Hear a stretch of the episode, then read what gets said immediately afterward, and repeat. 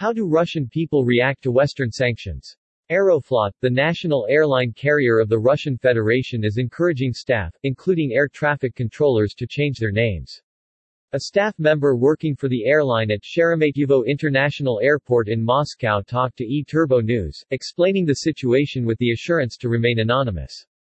With sanctions in place, many employees of those working for the national Russian carrier are no longer able to travel to Europe, North America, and other countries that imposed sanctions.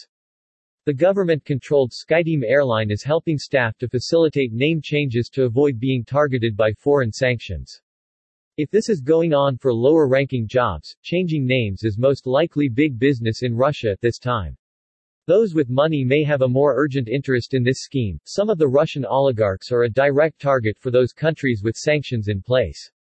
According to numerous eTurboNews sources in several European Russian cities, ordinary people in Moscow and the rest of Russia are struggling with high prices and are scared and uncertain about their future.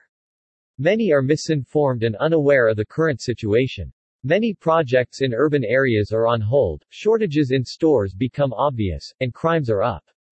Vegetable oil prices are necessary for cooking and are often now unaffordable in Russia. There are strict regulations about the quantity of oil one person is allowed purchase. The same is true for sugar. Sunflower oil was imported from Ukraine in the past. Similar shortages and price hikes had been reported from Turkey. Due to the war in Ukraine, the production of sunflower oil has been made impossible for the most part, causing a serious supply shortage. Russians are on the move. Many Russians are now making arrangements to settle abroad in friendly countries like Cambodia, for example. With many Russians already controlling a lot of businesses in Cambodia, relaxed regulations on the ground make it easy for Russians to settle and do business in this ASEAN country. Subleasing apartments is becoming a favorite money-making opportunity for Russians in Cambodia. Thanks to Chinese investments, Cambodia has developed fast. With more relaxed rules, Cambodia is now a serious competitor for neighboring Thailand.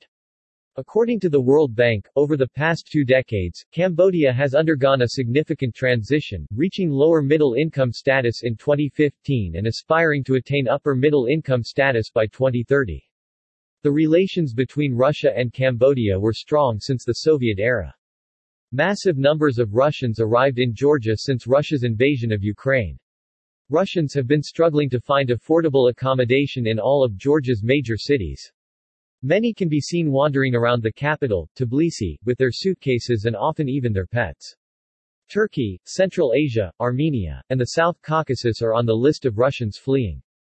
A new currency pool may push the U S dollar and euro on a sideline.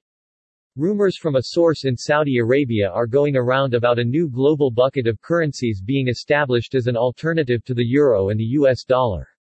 Within the bucket of currencies, the Russian ruble, Chinese yuan, Saudi rial, Indian rupee, and others may play a role.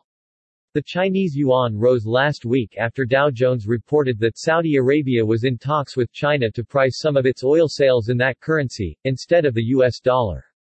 China and Russia become good friends. China and Russia not only share the longest border of any country in the world, but both nations are currently benefiting from a newly polished and more important opportunity for a win-win relationship. Items under sanctions in the West are often produced and easily sold in China. A more active market is rapidly developing between China and Russia.